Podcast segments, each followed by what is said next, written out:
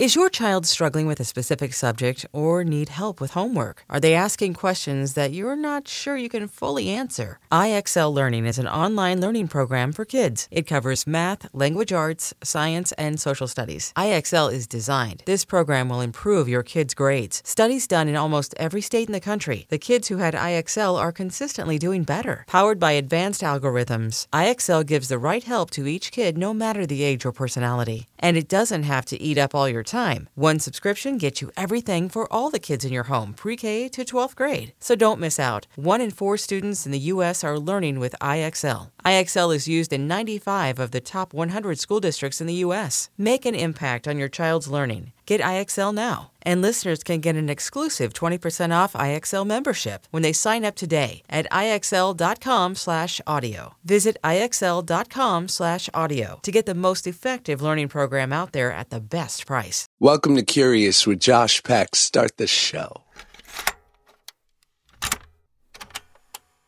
Come, my lady. Come, come, my lady. You're my butterfly, my sugar, my lady. I don't think that's the words. Welcome back to the Curious Podcast. My name is Josh Peck, and I'm your host, and your name is Listener. And that's what you do. You listen. Now listen to this. Jingle bells, jingle bells, jingle all the way. The holidays are almost done, and I think that's really fun. Hey!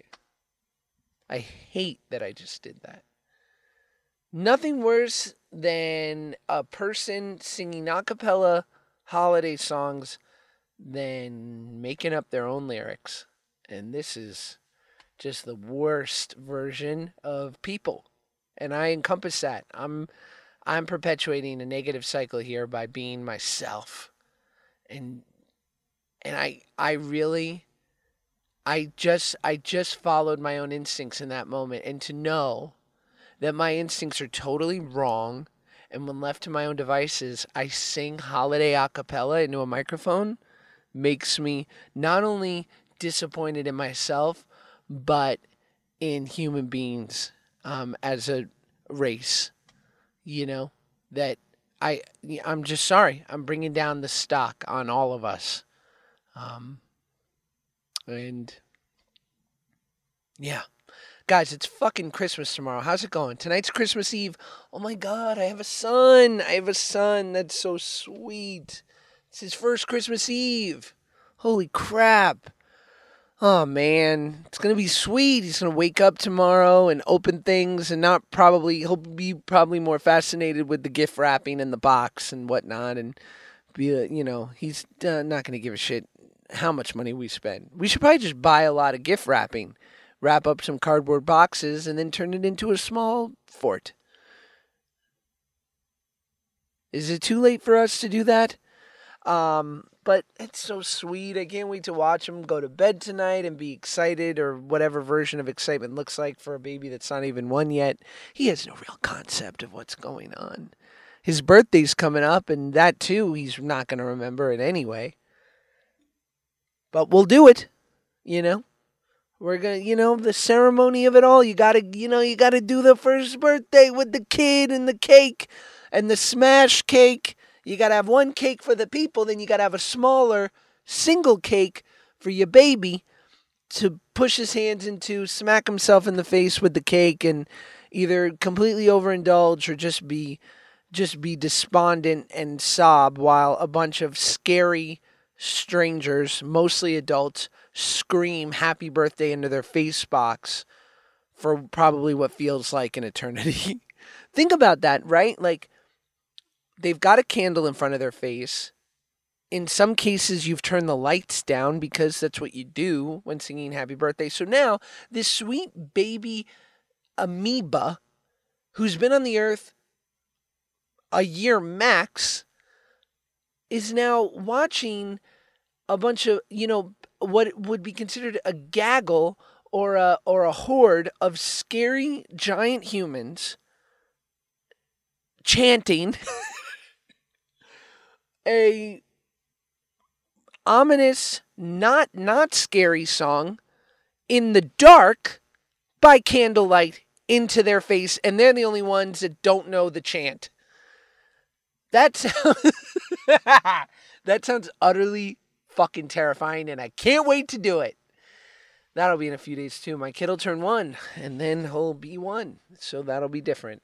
Um, guys, hope the holidays are treating you well. I would imagine that many of you are off doing family things, and so perhaps you know, less people are going to listen to this podcast because they're not in their normal routine of throwing, you know, the Curious podcasts on on their way to work on a Tuesday morning. And for that, I hate and resent all of you, or maybe just the holidays, because I don't like anything that disrupts um, my, you know, people enjoying what I do, because I want all the accolades all the time. Um, but I hope it's going well, guys. I, I, you know, the reality is, and in full transparency, I'm pre-recording this. So, you know, listen, my engineer Kevin, my producer, he needs a fucking holiday, all right? You savages. What you want to? You want him to come in on the twenty fourth to edit my po- podcast? This is not. I'm not Joe Rogan. We're not talking about Dax Shepard numbers. You know, this is a middling podcast at best, and he is. I can't ask Kevin to sacrifice his holiday with his family so that I may do something that's not pre recorded and that feels fresh and in the moment. I can't do that this year. Next year, that's the goal, baby, to disrupt Kevin's holiday. And you guys are going to help me get there. Spread the word. Hashtag Curious Podcast.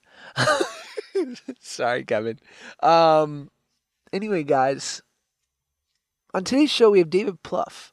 David Plouffe was Obama's campaign manager, strategist. He's genius. He has his own podcast um, that's part of the Cadence 13 family that you guys should check out. And he's a brilliant guy. I only had I had a short amount of time with him because listen, this David Plouffe, he's fucking impressive. The man, you know, guys like this, important guys, they don't got all the time in the world.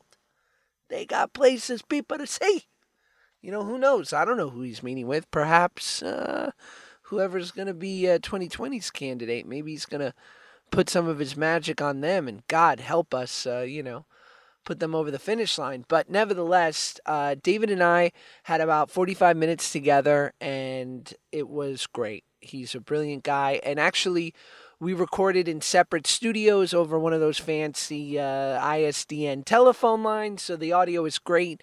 But if it maybe feels like there's like a slight separation, it's because there was. But um, I really appreciate David doing it. And just, you know, I said it last week, but as another quick disclaimer, I feel like obviously you guys know my politics and I tend to lean more left. Um, but the reality is, is that what I feel most passionately about is at least maybe not agreeing with, but understanding the other side because I feel like right and left are both sort of guilty of uh, of being in our own echo chambers and with the 24 hour news cycle and Twitter and what have you, we're all getting targeted direct information that um, is complementary to the things that we like, the things that we're interested in. And I think it's important to, if not understand, at least hear both sides um, because I know that when, uh, when I'm well informed, it helps me to make a good and informed decision. So, and that's important because I'm a 33 year old podcaster who lives in a coastal liberal city. Anyway, um, guys, Merry Christmas. I'll talk to you before New Year's. So, you know, oh, fuck, I almost said New Year's. Happy New Year's. All my friends that were like, I'm going to be, you know, I might take some flack for this, but like all my friends that were like me growing up, where we were all like, you know, we, we were all a little ghetto. All right. Listen, I, I, I I feel weird using that word at times because I know it can be triggering, but the reality is you grow up the way I did. We were, you know, we were we were gutter rat, hood rat kids. And it felt like we would always take the piss out of each other when one of the guys would be like, Yo, bro, happy New Year's and you're like, Is it plural? Are we are we celebrating many years or just in the next one? Because if so, it would just probably be Happy New Year. Happy New Year. Happy New Year. Anyway, Merry Christmas. Let me give a quick shout out to Santa. Santa, get your fucking head in the game, boss. It's your day. It's time. Get those elves right. I want you to put a little, I want you to, I listen, the reindeer are to need a little something, okay? So you're to have to get one of the vets from the racetracks, you know, the shady vets. I don't want to mention any names, but get Leo or Tony to give a little, shoot a little fucking of that good stuff in the, in the Rudolph. All right? Just a little, I'm talking 50 to 100 cc's of some performance enhancing drug. Because Rudolph, you are on today, my boy. There are no takebacks. Okay? What do you, what do you, what do you, what do you, what do you, what do you want? 2019 was the one year that you guys didn't get it right. I mean, it's a lot of pressure. It's probably hectic in the North Pole right now. I'm sure there is a lot of passive aggressive outbursts going on amongst the higher ups. Um, Mrs. Claus is fucking over Santa. She's like, "How many more years are we gonna do this, Nick? Fuck! It's I'm freezing over here. Can we please? Why don't we let's relocate the pole? Let's relocate Santa's workshop to either Turks and Caicos, Fort Lauderdale, or I'll settle on Myrtle Beach. But this is ridiculous. We can make toys in South Florida. There, look, what, are we doing up here in the poles? This is, the Amazon doesn't even have Prime up here. It's ridiculous. And that was my fun Santa bit. So you can put that in the bank of uh, mediocrely funny bits of mine. Anyway, guys, I love you. Merry Christmas. Here's David Plouffe. Hey, it's Kaley Cuoco for Priceline. Ready to go to your happy place for a happy price? Well, why didn't you say so? Just download the Priceline app right now and save up to 60% on hotels. So, whether it's Cousin Kevin's Kazoo concert in Kansas City, go Kevin, or Becky's Bachelorette Bash in Bermuda, you never have to miss a trip ever again. So, download the Priceline app today. Your savings are waiting. Go to your happy place for a happy price. Go to your happy price, Priceline.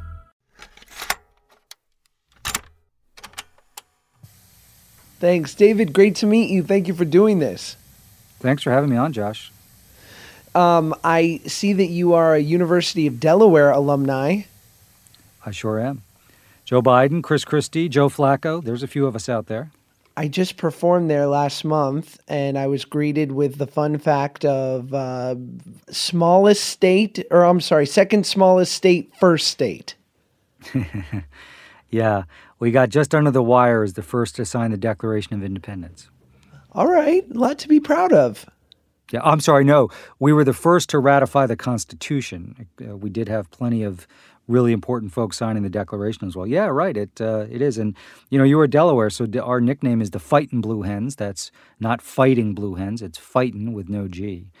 And uh, I always thought that the school should, uh, you know, we actually our like football team has essentially the same uniforms the University of Michigan uh, uses. It would be great to throw that uh, blue hen on our helmets and on the front of our basketball and field hockey uniforms. So uh, would help with the merch game, I think. Well, I, in speaking to some of the current students there, they sort of conveyed to me that your football team is perhaps these are not my words, of course, lacking. I think this year we are lacking. I think ranked in the beginning, and then the, the wheels have come off.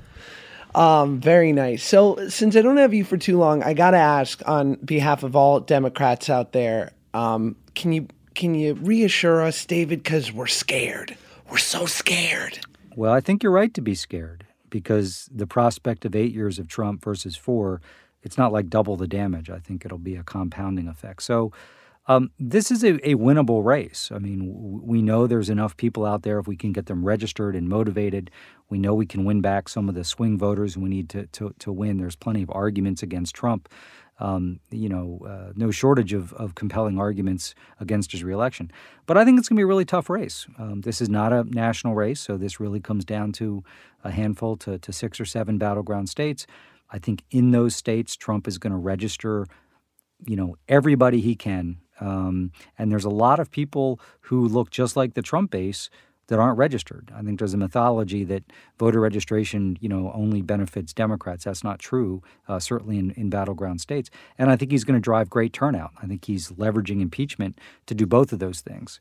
You know, this is your reason to register. This is your reason to vote. This is your reason to volunteer. So what concerns me is I think when you look at the number of votes Trump should be able to produce for himself, in states like Wisconsin, Michigan, Pennsylvania, Florida, North Carolina, Arizona, they're going to be higher than they were in 16. Now, still plenty of people out there for us to win, but we need a candidate and a campaign who can do a few things. They need to, you know, motivate 18 and 19 year olds to get involved and vote.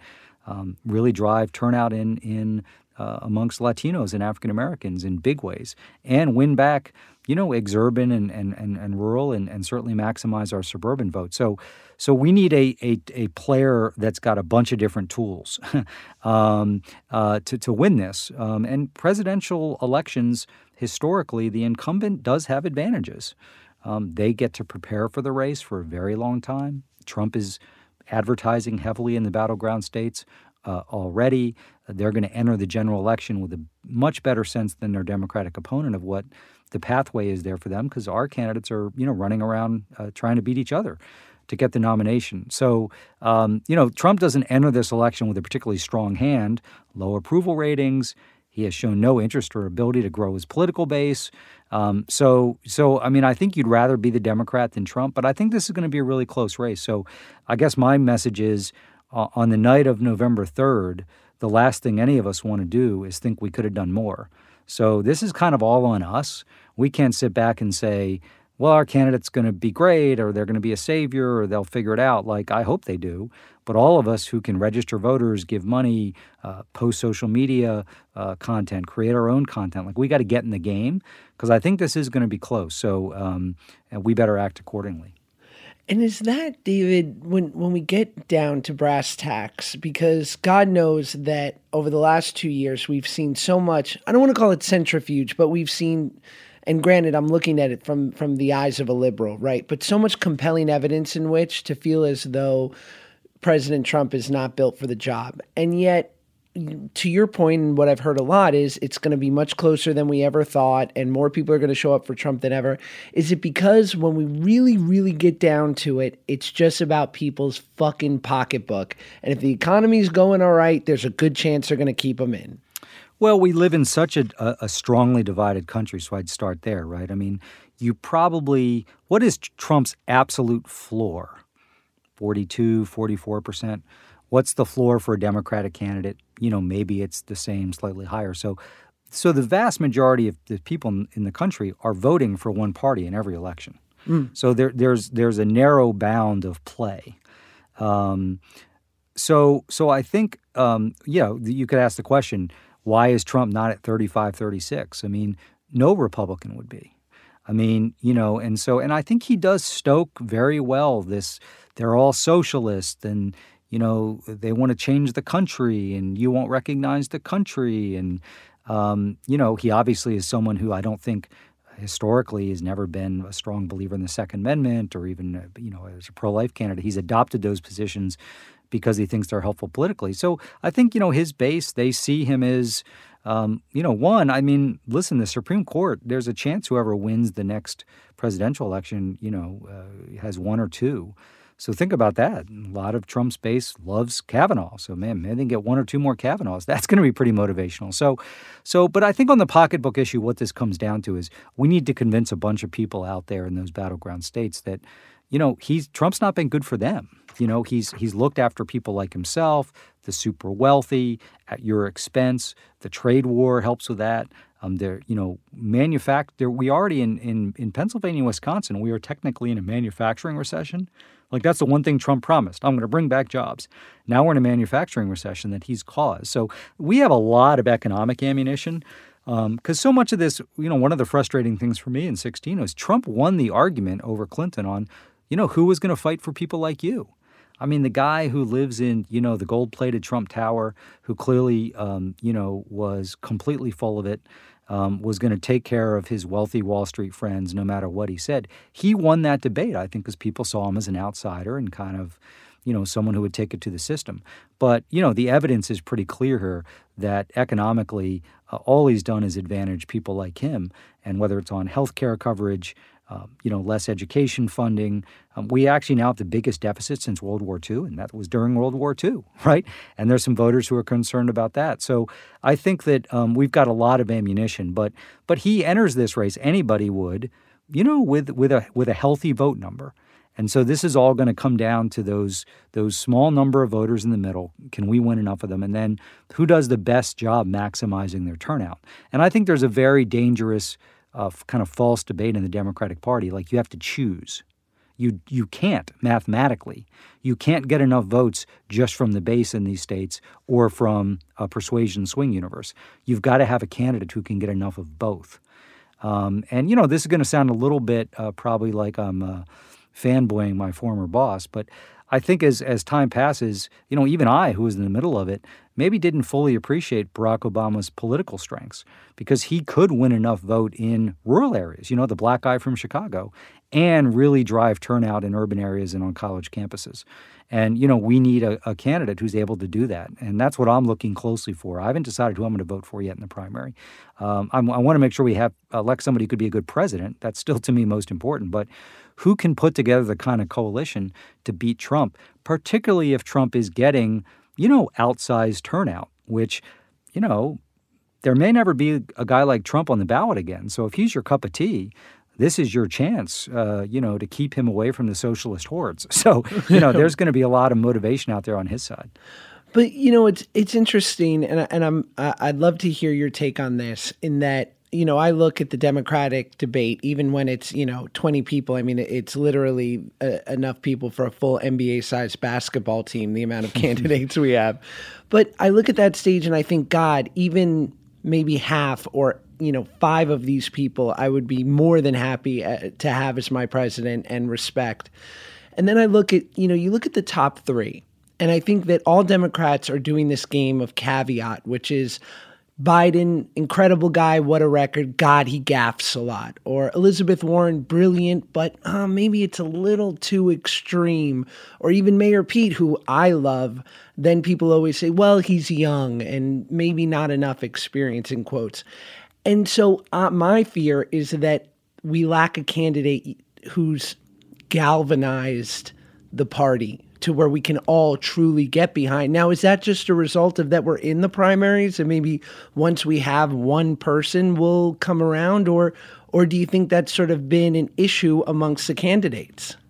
It's a great question, Josh. I, I think it's largely just because we're in it. I mean, um, careful about making any predictions, but I, I do think it's very likely that whoever comes out of this is going to look stronger than anybody currently looks now because they will have won. You know, they will have vanquished the field. They would have built on their coalition. They'll show, uh, you know, political strength. So, so I think um, let's just remember that you know whether it's next April or next June, God forbid it, you know, goes to the convention, but there's going to be somebody who won. One of these candidates will have won, and and and so I think the least of our problems, in my view will be does the supporters of all the primary candidates, you know, are very politically engaged people compared to the rest of the country and the rest of the electorate, um, you know, come together in sufficient numbers behind her nominee? I, th- I think they will. Um, and I think, you know, you mentioned the top three. Uh, it very well may be, you know, and, and I would add Bernie Sanders to that. You know, there's kind of a top four now. But, you know, some of the other candidates, um, you know, particularly there's a big event in Iowa this weekend where you know, historically candidates who who who overperform can get some momentum. I think the race really doesn't become real until January, right before Iowa, New Hampshire. So, and I think there's going to be a lot of fluidity. So, um, but but I think right now, yeah, we're we're kind of like doing a proctological exam on these candidates, and no one is the political savior. Well, first of all, like Barack Obama or Bill Clinton, or on the Republican side, Reagan and Bush didn't weren't viewed as political saviors. People thought they had tons of weaknesses. So, so again, I, I think when somebody wins and they're the person standing, uh, you know, on the stage with Trump, they will look stronger. Um, and and so I, I'd be less concerned about like can they pull everybody together who is part of the primary? Because again, those tend to be more committed Democrats, activists. It's like the general election is a completely different audience. It is largely uh, hard to reach disinterested citizens. So on on the Democratic base side, it's people you're trying to register or turn out who really aren't following the race, didn't vote in the primaries, you know, hard to turn out. And then a lot of the swing voters also um, are not consumed by politics or government. And so that's one of the challenges. I've done this turn before. The primary you know, you're really talking to people who are following the race day to day and reading things and consuming videos and learning about delegates. and then you go to the general election and it's like, you know, half the people don't even know you that well, even though you've been running for president for a year and a half. So, so I think it's really important to, to, to, uh, and, and I don't think that's overly, you know, optimistic on my part. I think whoever comes out of this thicket will have shown something. It's a big field with a bunch of support kind of distributed amongst a bunch of candidates. And the person who can navigate through that and become the, the leader and the winner, um, I think we will all feel a lot better about them on the back end.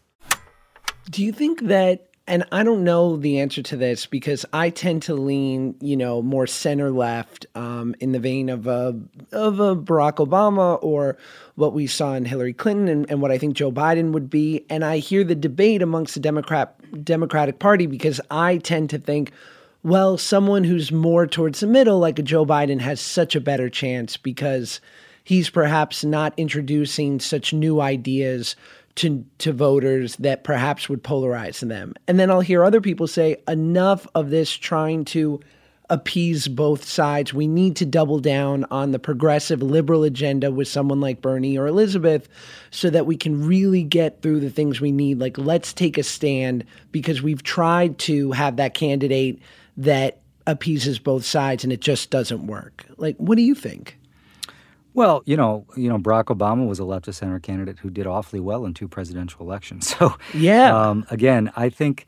For, well, first of all, I think so. So to win the election against Trump, you, you do need somebody. So there are, you know, not an insignificant number of voters in these battleground states.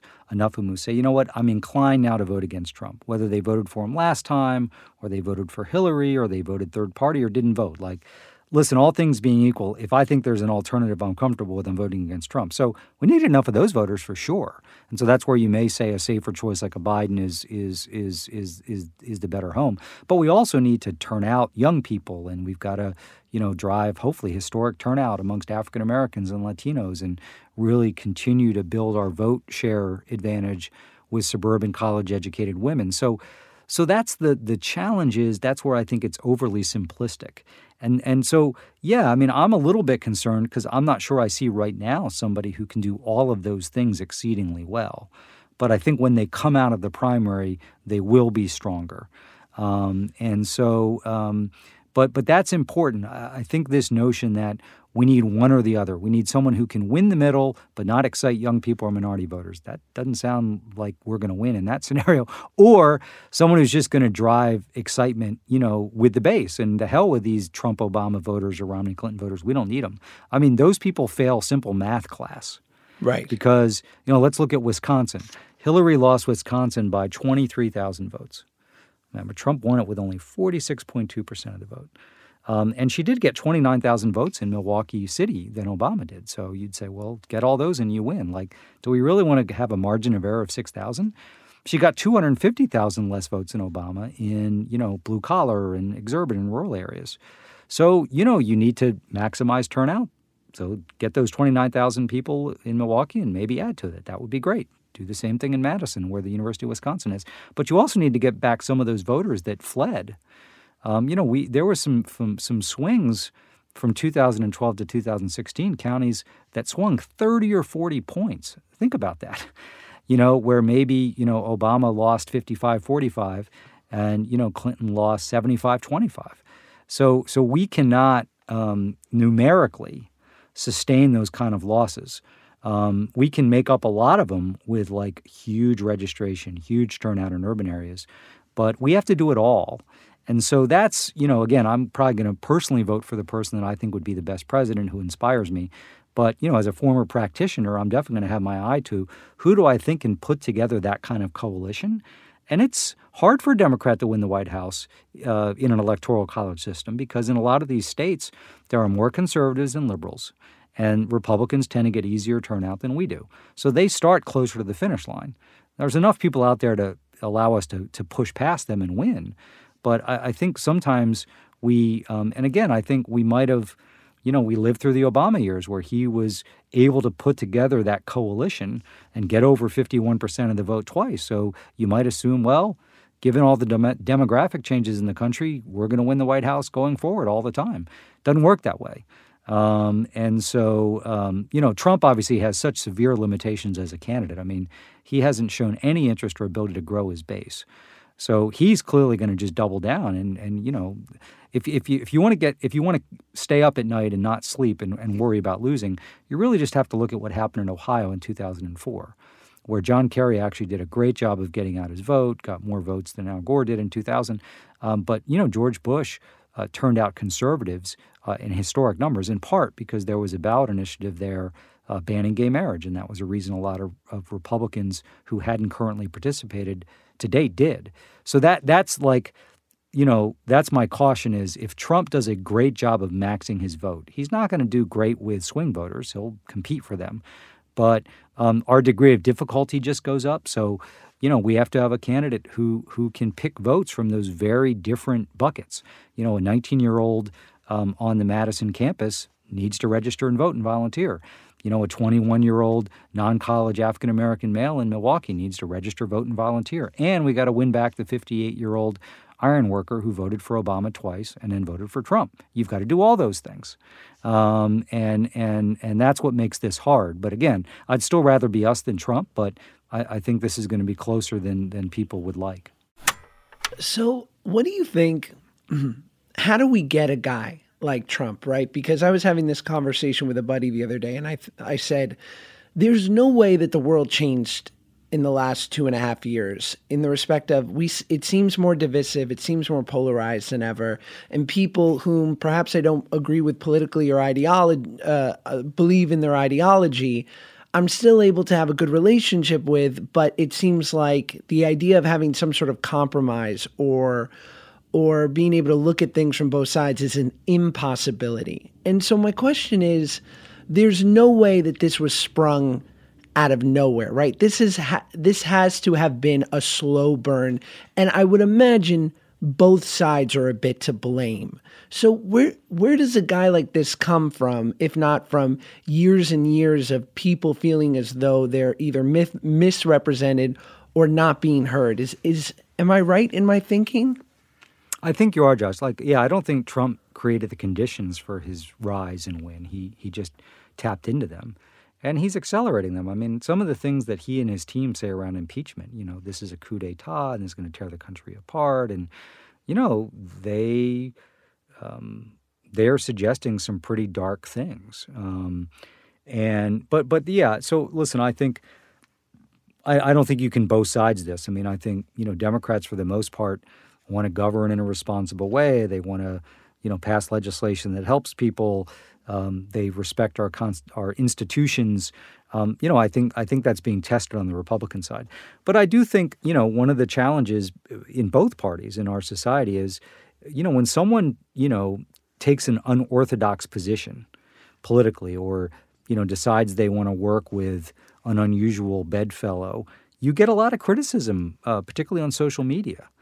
And you know, the truth is, if we're going to make progress. Uh, you know, there's a lot of things a president can do through executive order, but you know, you need legislation to to make a lot of the progress we need. Like that's going to require votes from both parties, support from both parties, and so the demonization does concern me. I mean, I when I worked in the White House, um, you know, it was always interesting. You know, Republicans who who tried to work with us on things, you know, would get pounded almost like they were a traitor, and oftentimes, you know, they would scurry back because they didn't like that.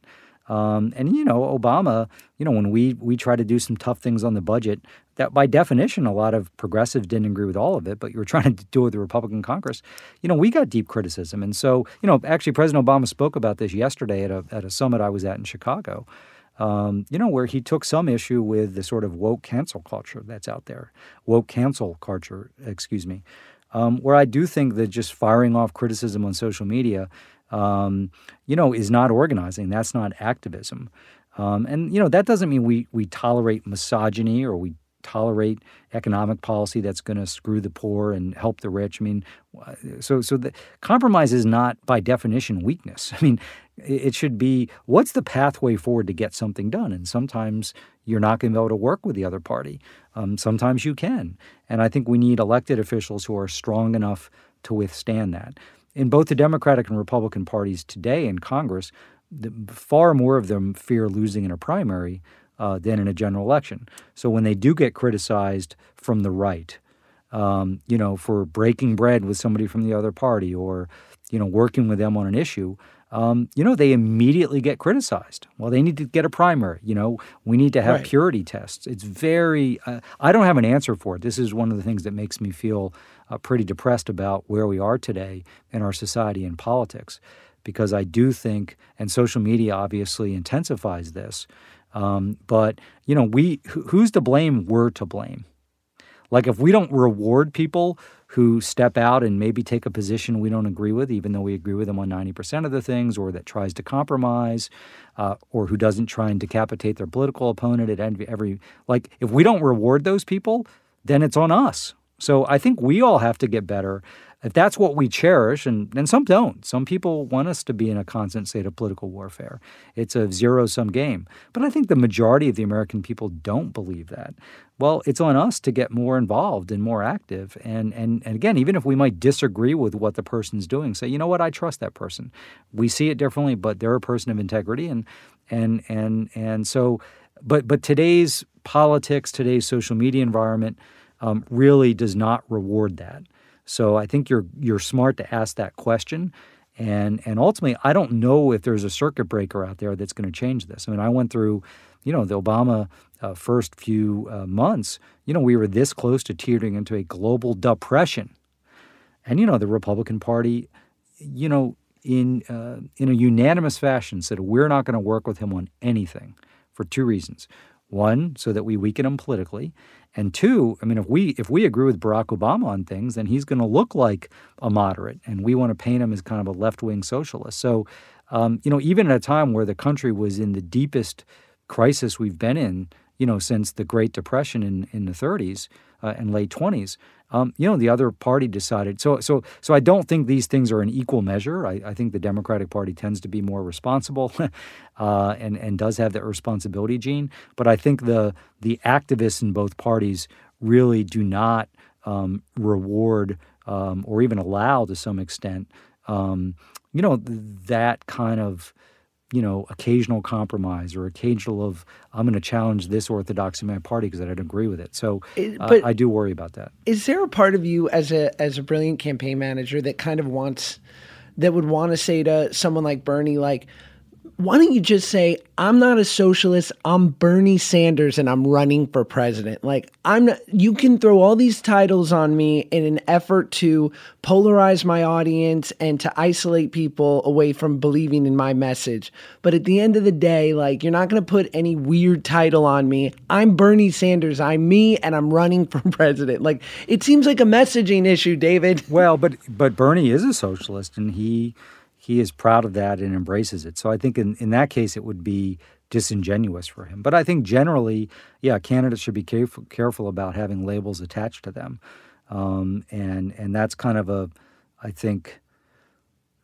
I think that has become more prominent, you know, uh, with the media these days, which is what's the shorthand we can define somebody as. So, so I think in Bernie's case, you know, he's been a socialist his entire political life. He's proud of that. It's clearly, uh, a, I think, a contrast he wants to drive with Elizabeth Warren, um, saying I'm a, I'm a socialist, she's a capitalist. So, so I think in this case, I, I, I think Bernie's doing what he should do, which is owning who he is. But, but I think generally, um, you know, candidates, um, you know, the labels don't really help. Okay, so as a campaign manager, does the electoral college bum you out? well, I've certainly been convinced as a citizen over time. I mean, I will say this: like, uh, it'd be a very much different race. So, if if I was running a presidential campaign in a popular vote system, um, you know, I'd spend all my time trying to maximize my vote uh, share. Well, more my turnout in Los Angeles, in the Bay Area, in Houston, um, you know, in Miami Dade, uh, in New York City, in all the boroughs, in Chicago. So. Um, it's a different race, and you know Republicans would be trying to maximize. So the middle would still matter, but it'd matter less. So, so I think there's some negatives to how the race would be run, but I think it's hard to argue that you know I think the electoral college um, has long outlived its usefulness.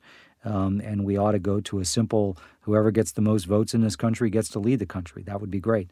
Um, I don't think that's going to happen anytime soon, if ever. But you know, I hope it does. So, so I don't think it's worth spending any time worrying about it because we have to win by the rules. So you know, Game Seven of the World Series tonight. It's not how many hits you get; it's how many runs you get. You know, and so so the electoral college is all that matters. So we need to nominate someone who can get to 270 electoral votes. Um, by the way, there's a chance that you know our nominee could win the popular vote this time by five, six, seven million and still lose. So that'll be Right. you know doubly frustrating. But but but if that you know if if you're running that campaign, you know it really is okay. Wisconsin, Michigan, Pennsylvania, Arizona, North Carolina. I hope Florida. You know Trump's going to try and put pressure on in Minnesota, maybe in Nevada, maybe in New Hampshire uh, our nominee, I'm sure, will look at a state like Georgia, for instance, maybe Texas. So, but you got to really be thoughtful about that um, because your your 350th electoral vote, you know, doesn't matter as much as your 270th. So, what is your most likely pathway? And and that's basically our presidential campaigns are a series of, of gubernatorial races. That's what they are. Uh, it's not a national campaign, and so as frustrating as that may be, and I think there's no doubt we're at a period now where the electoral college does benefit um, Republicans uh, more than Democrats. Um, we have to win by those rules until we change them. So that's certainly my message to people: is you know there's efforts to you know at the at state legislative level to um, move to a popular vote system. You should support those, but but you should provide all your energy as it relates to the presidential election to helping us win those battleground states. So if you live in one of those states, get more involved, become a precinct captain, a volunteer leader. If you're close to one of those states, travel to them. Uh, you know, if you're not, phone bank into those states, write postcards. Um, we all have to have those states in mind. Um, so, so it does, as a citizen, frustrate me. Um, but it is um, the only avenue to getting rid of Donald Trump is 270 electoral votes. And my view is, how bad will we feel if we get fall short of that and win by five or six million votes? So let's not, you know, let's not that have that fate descend on us. Let's win it all. When so okay, it's election night 2008. What is the moment? Is it a major news channel confirming it? How do you know when to start celebrating? Like truly hmm. celebrating like oh god, they can't take it away now. We friggin' we did this. Well, it's a great question. So even though we live in a, a digital age and we all stare at our phones too much, you know, certainly for me personally, it's still television, right? So you need those network, you know, anchors to say we have breaking news: Barack Obama has been elected president or reelected president. Conversely, in 16, you know, Donald Trump has won. So that's when it's real. Now, of course, you know, whatever the polls say, your own data, you know, you have a pretty good sense of, of where the election stands heading into an election. But elections are funky. We were just surprised by one in 16. You know, we still get surprised by the weather, by sports, by politics. So you really uh, don't begin to, to have any confidence about how you're doing till you start to see real precinct votes being tabulated, right? So, you know, Florida, uh, you know, and Virginia both, um, you know, tend to begin reporting results in, in in some parts of the state early. You see that in Indiana. You can begin to get a sense of okay, here's how many votes we thought we'd get in this this precinct or in this county, and you begin to see that.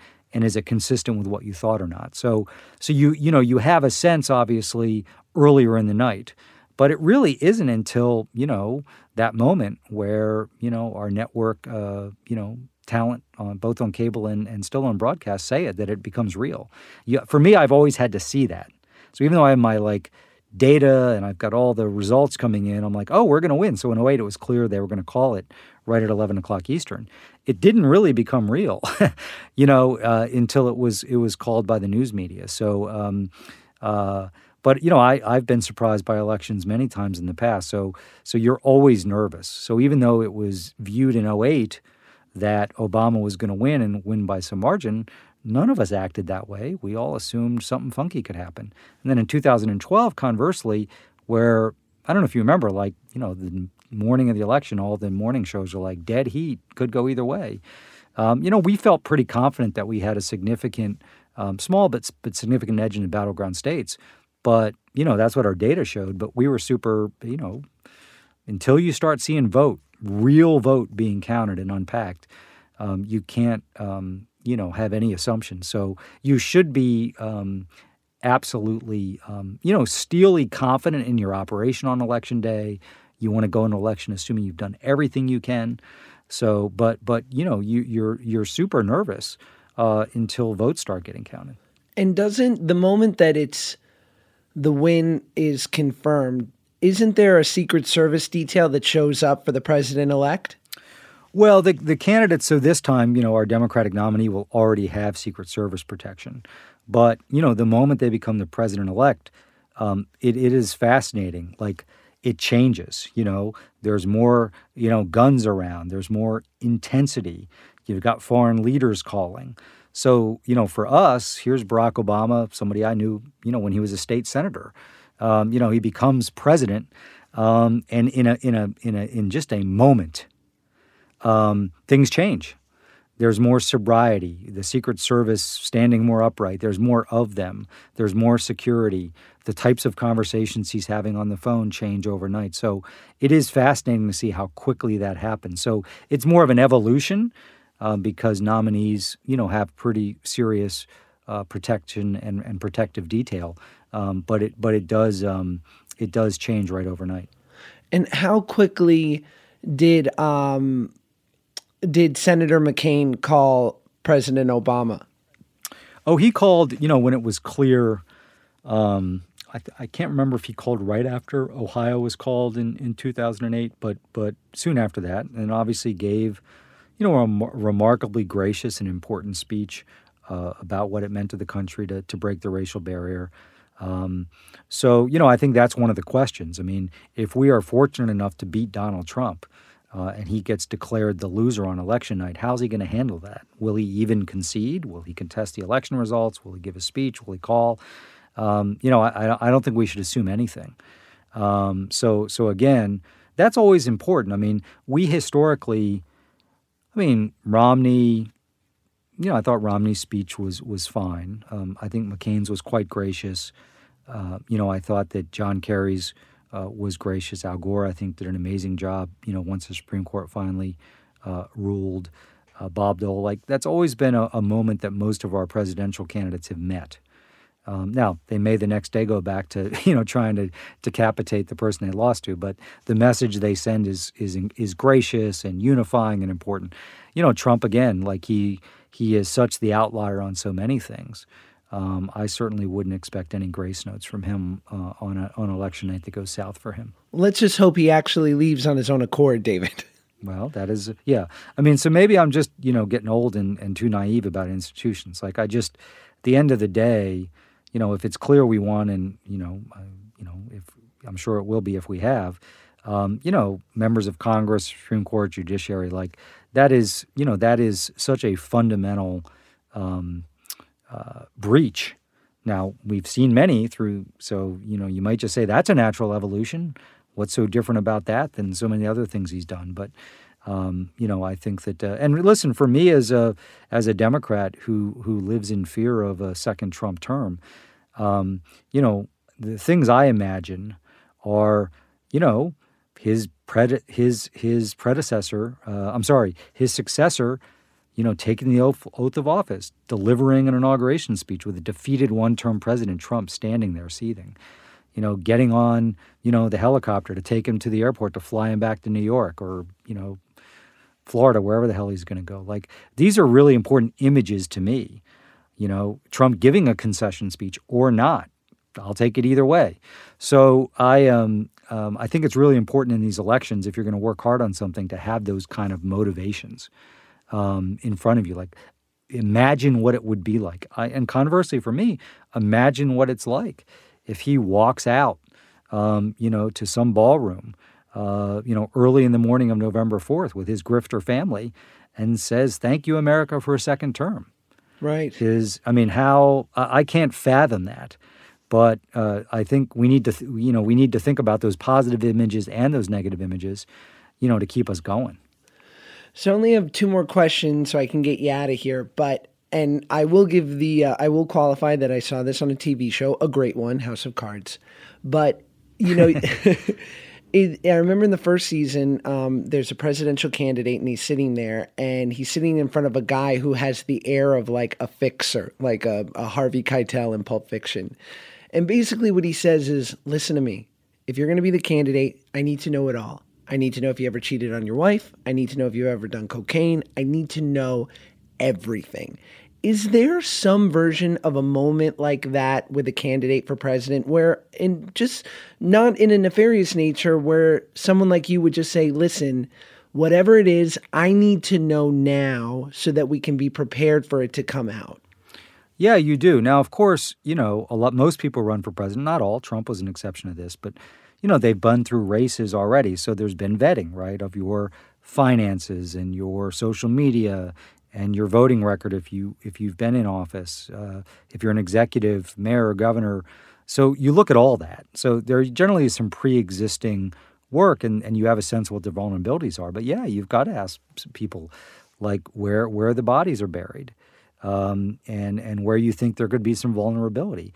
And you know, my history, uh, you know, in politics suggests that most people, you know, aren't completely honest in those moments, or right. they don't share the entire story, or they've rationalized in their own head. Well, that's not an issue. Well, it's not your job to decide what's an issue. So yeah, I mean, you, you want to listen. One of the mistakes we made in, in the 2008 campaign, you might recall, is our campaign hadn't looked at every uh, the video of every sermon that Reverend Jeremiah Wright gave. Right. We were completely surprised when they came out. Like, you don't want to be surprised in politics. I mean, you don't want to be surprised in business, in sports. Like, to the extent you're mapping out your plays um, and understanding where your vulnerabilities are, you want to kind of have played that out, that chess match. So, yeah, that's real. I mean, I mean, it, you, you know, again, usually there's already a foundation of like, you've been through a tough race and your taxes were an issue or your divorce was an issue or you know one of your big fundraisers is kind of you know sketchy and you went through a lot of attacks on that in your Senate race. So like you you, you know it's usually you're not starting from scratch. If it's somebody who's never run before then you are starting from scratch.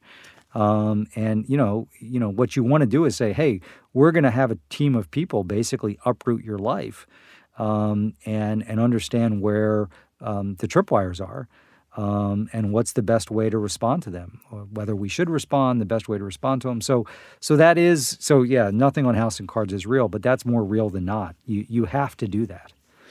And I would imagine there are moments in which that happens and something's discovered where maybe not in your experience, but maybe a, a peer has had to say to that candidate, "I don't, I don't feel comfortable moving forward. This is." too egregious or this is going to hurt our chances too much. Oh yeah, no, that that definitely happens. Um, you know, the thing that happens more often though is somebody who's decided to either run for office for the first time or they're in an office and they want to seek a higher office, and you know, you ask them why, and they'll say, "Well, isn't that why I'm hiring someone like you?" And right. those are the people you need to run really far away from really fast. Like the the the the why you're seeking an office, what you do with that office, what your core message is, how that differs with your opponent. That all has to come from the candidate. That's, you know, now you can then decide, like, well, let's, is there a better way to message your idea? Or, you know, let's understand uh, from an electorate standpoint who's supportive of that, who's not. Like, that's where polling comes in uh, and other measurement. But, like, the core, you know, reason that somebody's running, their message, their important set of issues has to come from them.